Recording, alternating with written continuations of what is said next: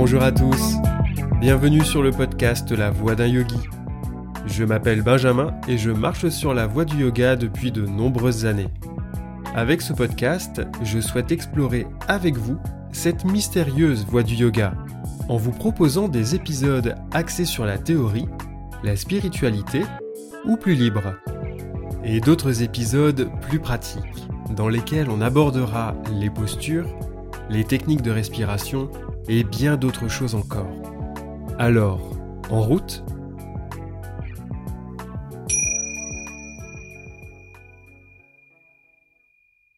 Épisode 7 Pratiquer le yoga. Le confinement a bouleversé le cours de nos vies. Il nous a obligés à modifier nos habitudes, nos schémas, et nous a surtout contraints à la solitude. Un sentiment bien vécu pour certains, et très douloureusement pour d'autres. Ne l'oublions pas. Durant cette période, deux injonctions ont émergé. Restez chez vous, faites du sport à la maison. Dès lors, le nombre de visionnages de vidéos de sport a explosé sur les médias et les réseaux sociaux. Parmi les activités plébiscitées, on compte le hatha yoga. L'enfermement a mis en lumière le yoga aussi bien dans sa dimension physique que spirituelle. Au cours de cette traversée silencieuse, nos zones d'ombre ont surgi des profondeurs, échappant à notre contrôle habituel. Des vagues d'ennui et d'angoisse qui nous ont obligés à faire le point avec nous-mêmes et le tri dans nos relations. Le yoga fait partie de ces pratiques qui, répétées quotidiennement, peuvent avoir un effet salvateur. Par la reconnexion à soi et le ralentissement des fluctuations du mental, il nous permet de reconnaître nos démons et d'apprendre à vivre avec. Ne nous méprenons pas. Cet intérêt soudain pour le yoga peut s'avérer une lame à double tranchant. Par le prisme du discours sportif véhiculé et intégré, il est facile de créer des raccourcis et de réduire le hatha yoga, le yoga de l'effort, à une gymnastique pour rester svelte et jeune. D'autant que pendant le confinement, la peur de prendre du poids, de perdre du muscle ou de grossir nous a tous hantés à un moment donné. En privant le hatha yoga de son aspect spirituel, les autres formes de pratique que sont le pranayama ou la méditation sont reléguées dans l'ombre. Le yoga perd alors de son essence. Mais revenons au point positif. De nombreuses personnes se sont tournées instinctivement vers le yoga persuadés qu'il leur serait un allié précieux. Acquérir une autonomie dans la pratique du yoga n'est pas chose aisée. Cela demande déjà une bonne dose de discipline et de l'assiduité. Durant le confinement, nous avions peut-être plus de temps pour pratiquer. Qu'en est-il depuis la fin de cette période? La vie a repris partiellement son cours, nous repartons sur le chemin du travail, Sauf que les centres de yoga ne peuvent accueillir qu'un nombre limité de personnes. La persévérance est soumise à rude épreuve. Pour les personnes qui débutent, rassurez-vous, ce n'est pas parce qu'on suit des cours de yoga depuis des années que l'on sait pratiquer chez soi. Sans professeur, on se sent souvent perdu et seul. De mon point de vue, il est nécessaire d'avoir un ou plusieurs professeurs pour nous accompagner sur la voie du yoga. Or, le confinement nous a privés de leur présence, du moins temporairement, le temps que ceux-ci mettent en place des cours virtuels ou publient des vidéos en ligne. Ces rendez-vous, ponctuels et rafraîchissants, constituaient néanmoins une fragile connexion avec le monde du yoga. Il nous a fallu développer notre autonomie pour pallier le manque de contact et de rendez-vous réguliers l'occasion pour bon nombre d'entre nous de gagner en indépendance dans notre pratique, d'apprendre à s'écouter et de répondre à nos besoins du moment. Dans cet épisode, je vous propose une exploration des textes anciens et contemporains afin de voir leurs recommandations sur la pratique. Nous aborderons d'abord un binôme essentiel en yoga, Abhyasa et Vairagya. Ensuite, nous verrons où, quand et comment pratiquer avant de finir le voyage par les obstacles à la pratique.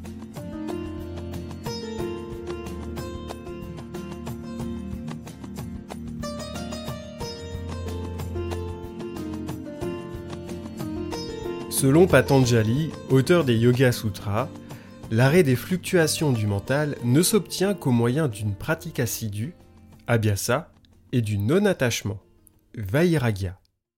Un binôme qui constitue le socle du yogi et de la yogini, et qui, à première vue, semble paradoxal. Abhyasa se traduit donc par pratique assidue, mais aussi répétée.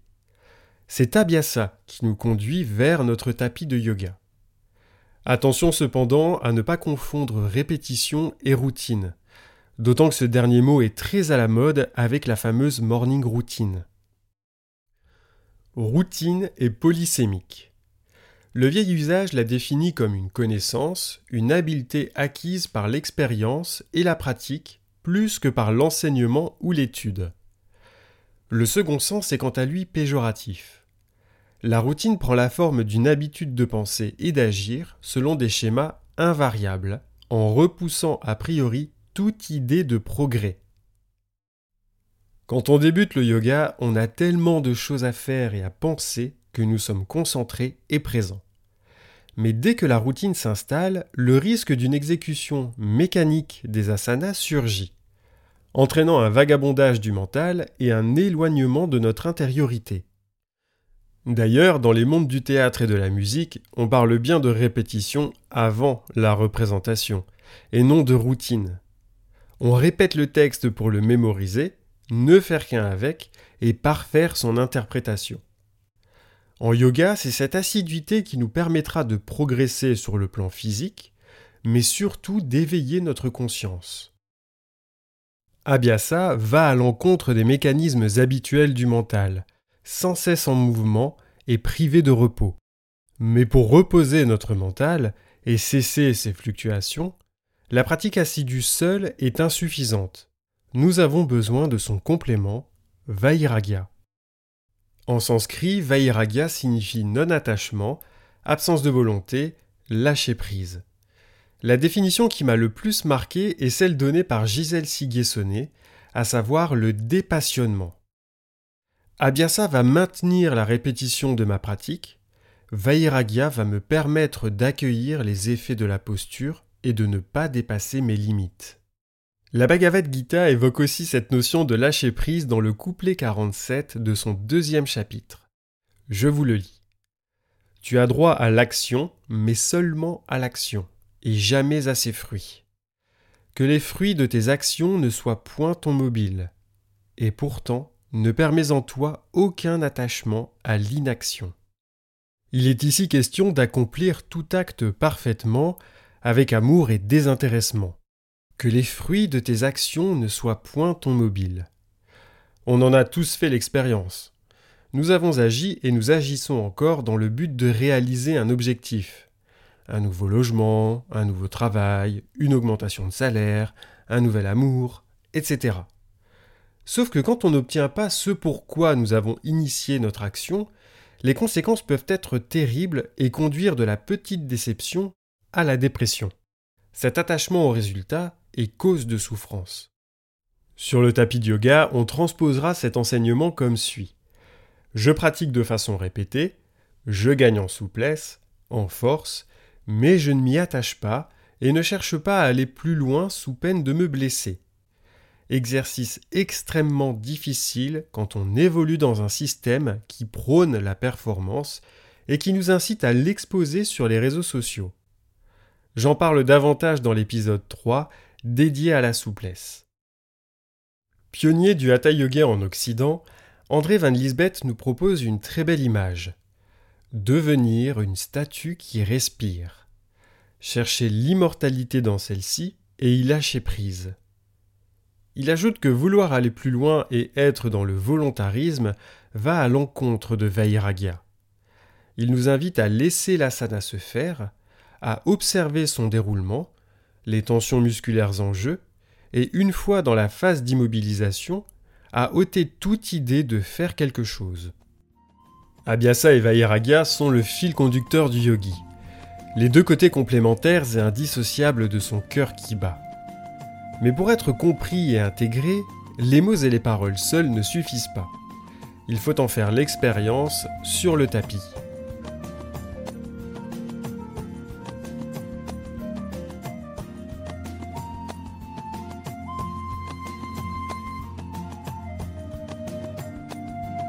Où, quand et comment pratiquer Je me suis attardé sur cette question car les livres, aussi bien anciens que contemporains, ne font pas l'impasse dessus.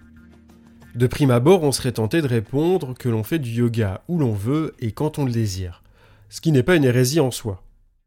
Pour la partie concernant le choix du lieu, je me suis principalement appuyé sur la Hatha Yoga Pradipika, dont la première source date du XVe siècle de notre ère, et sur la Bible du yoga de BKS Iyengar, publiée en 1966 et qui a fait l'objet de plusieurs actualisations. La dernière, celle que l'on trouve en librairie chez J'ai date de mai 2009. Il est intéressant de comparer ces traités d'époques radicalement différentes afin de voir si l'on trouve des similitudes ou des évolutions.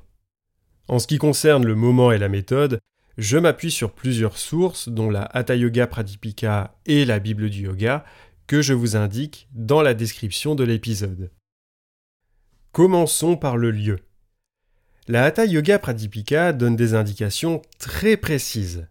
Elle invite le yogi à choisir un lieu naturel et à pratiquer dans une petite cellule constituée d'une petite porte, sans fenêtre, ni trop haute ni trop basse de plafond, et à l'abri de tout trouble et de présence humaine.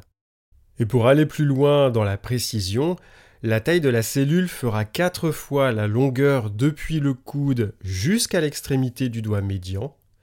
La pièce devra être exempte de pierres, de feu, d'eau et surtout d'insectes. Bon, ici on voit clairement que le traité s'adresse à des yogis qui ont opté pour une voie de renoncement et une vie d'ermite. À notre époque, BKS Iyengar recommande une pièce aérée et propre, loin des insectes et du bruit. Il déconseille de pratiquer à même le sol ou sur un terrain inégal. Ça ne vous aura pas échappé, L'éloignement social prescrit par la Hatha Yoga Pradipika est très rude et difficilement applicable dans une vie citadine moderne. On peut néanmoins s'interroger sur la qualité de nos relations et de nos communications, en se déconnectant par exemple du monde virtuel de temps à autre, pour diminuer le flux d'informations et de messages qui se déversent sur nous continuellement. Notons une similitude intéressante, celle de pratiquer dans un espace intérieur loin des insectes et du bruit ce qui pose une interrogation quant à la pratique en plein air, où les perturbations sont nombreuses. Difficile de s'établir dans un asana sur un sol sinueux, de méditer avec un moustique qui vous tourne autour, ou des fourmis qui élisent domicile sur vos jambes. Oui, je grossis le trait, bien entendu, mais il y a une part de vécu. À sa décharge, le yoga en extérieur revêt de magnifiques avantages, comme sentir le vent, la chaleur du soleil sur soi, ou entendre le bruissement des arbres, le chant des oiseaux ou celui des vagues. Chez soi ou en bord de mer, on trouve des avantages et des inconvénients des deux côtés. Ne vous privez pas de pratiquer en extérieur si vous aimez cela. La Hatha Yoga Pradipika a été rédigée à destination de yogis renonçants qui se plient à l'enseignement de leur maître. Quant aux recommandations d'Ayengar, aussi inspirantes soient-elles, elles ne doivent pas se transformer en dogme au point de vous culpabiliser parce que vous faites du yoga dans votre jardin. Ce qui m'a le plus intéressé, c'est cette mention aux obstacles extérieurs, communs aux deux époques, que sont le bruit, la topographie et les insectes. Passons au moment de la pratique. On recommande aux yogis de s'installer sur le tapis tôt le matin, idéalement à l'aube ou tard le soir, au coucher du soleil. Pour bien commencer la journée, une séance dynamisante, souvent composée de salutations au soleil, sera la bienvenue, tandis qu'on optera plus pour une pratique relaxante le soir, afin de favoriser le sommeil. Voilà ce que les maîtres nous invitent à faire. Pour ma part, j'effectue une petite séance le matin, pas à l'aube non plus. Je fais quelques salutations au soleil pour réchauffer mon corps et privilégie ensuite le pranayama et la méditation.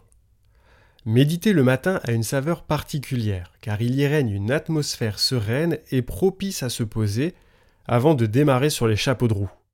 Le soir, je pratique plus d'une heure. En été, c'est un moment agréable car il fait moins chaud. Le matin aussi, me direz-vous, mais je ne suis pas du matin.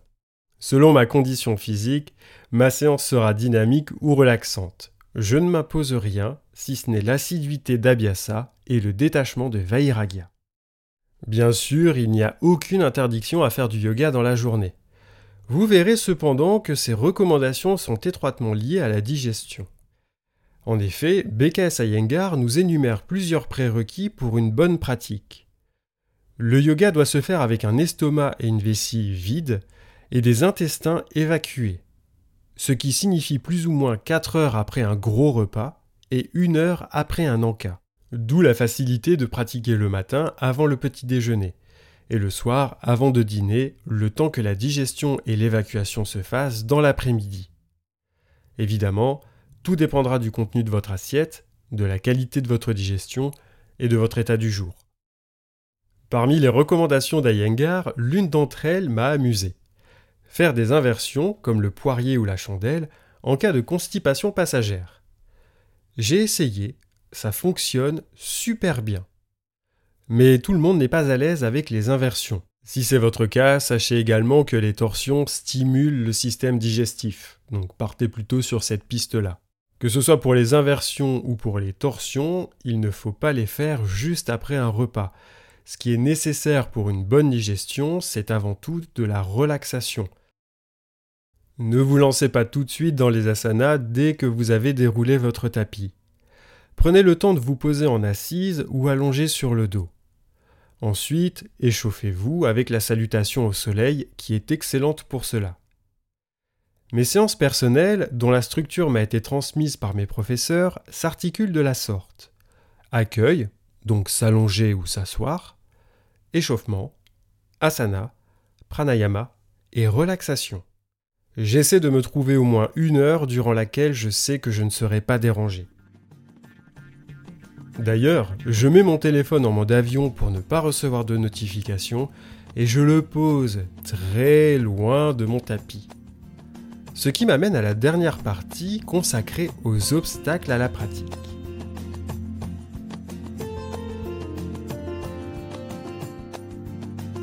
La Hatha Yoga Pradipika évoque six obstacles qui interrompent le yoga. L'excès de nourriture, les efforts trop violents, la locacité, l'adhérence à des observances spéciales, la fréquentation des gens et l'instabilité.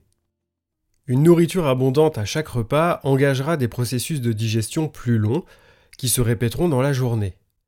Le corps passera son temps à digérer. Un cercle vicieux se met en place. Cette digestion quasi permanente nous fatigue et on perd toute motivation à faire du yoga.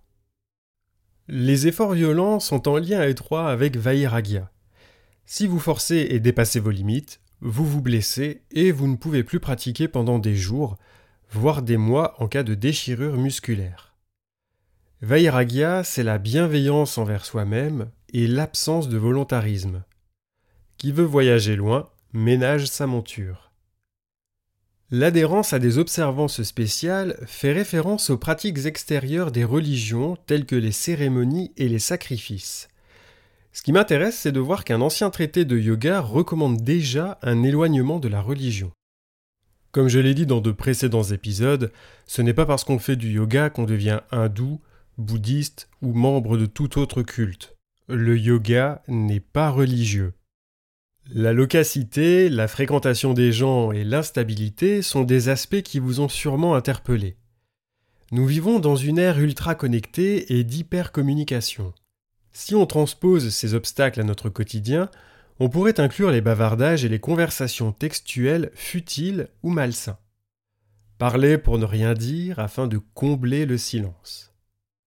Quant aux fréquentations, on peut s'interroger sur la qualité de celles-ci et identifier celles qui ne nous font pas du bien et qui génèrent une instabilité psychique, voire physique, nous empêchant de faire cesser les fluctuations du mental. Patanjali, de son côté, avec les Yoga Sutras, parle plus de tourments de l'esprit qui obstruent le chemin du yoga. Ces tourments sont l'aveuglement, l'ignorance, le désir, l'aversion, l'attachement à l'existence et l'ego. Le mental a souvent tendance à tout ramener à lui. Une forme d'égocentrisme qui peut virer en orgueil, un des sept péchés capitaux. Quand Patanjali parle d'aveuglement, il évoque le refus d'accepter le principe d'impermanence et notre désir farouche à vouloir rendre permanent les plaisirs de la vie et des sens. Cet attachement aux choses éphémères, et donc impermanente, est cause de souffrance. Dans le sutra définissant cette ignorance, on trouve le mot sanskrit kshetram, qui signifie champ, C-H-A-M-P ou clos. Ainsi, on s'emprisonne dans l'enclos de l'aveuglement, devenant le champ de bataille de toutes nos dualités, de toutes nos pulsions contradictoires et de nos émotions. Par conséquent, le jugement s'installe et déforme notre perception du réel. On est alors décentré et on souffre. Revenons à un plan plus concret. Quand faut-il éviter de pratiquer? Eh bien, si vous manquez de temps et que votre esprit n'est pas disponible, pourquoi ne pas remettre à un autre moment? Sinon, vous n'apprécierez même pas votre séance, vous ne serez pas là, et limite, vous culpabiliserez d'avoir, entre guillemets, raté votre séance de yoga. On n'est pas venu sur le tapis pour souffrir. Si vous êtes malade, reposez-vous. Le rhume est à mon sens très sournois. On est encombré du nez, on tousse, on a un peu de fièvre, mais on tient debout. Donc on se dit je peux faire du yoga. Oui et non, car en yoga, on respire avant tout par le nez et non par la bouche. Je vous laisse imaginer les dégâts sur votre tapis et je vous conseille d'avoir un sacré stock de mouchoirs à proximité. Blague à part, je doute qu'enchaîner les asanas alors que le système respiratoire est perturbé soit bénéfique. Il vaut mieux laisser le corps récupérer et à la rigueur opter pour des postures de relaxation. En ce qui concerne les blessures du genre torticolis, tendinite, élongation ou autres, consultez un médecin, un kiné ou un ostéopathe afin d'avoir un avis sur la question et ne pas empirer votre état. Il n'est pas simple de pouvoir pratiquer où et quand on le souhaite dans nos vies chargées. Je le rappelle, toutes ces recommandations ne sont pas à prendre strictement au pied de la lettre. Elles sont là pour nous éclairer. D'ailleurs, le mot pradipika signifie lanterne et non loi. Iyengar reste lui aussi dans cet esprit. Les éditions J'ai ont maladroitement intitulé son œuvre Bible du yoga, Or, la version grand format, aux éditions Bûcher-Chastel, traduit fidèlement le titre original anglais qui est Lumière sur le yoga.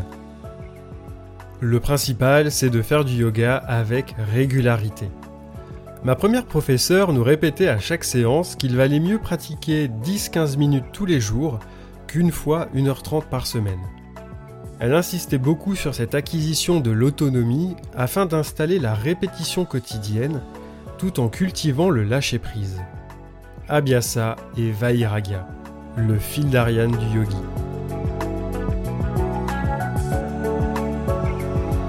Merci d'avoir écouté cet épisode.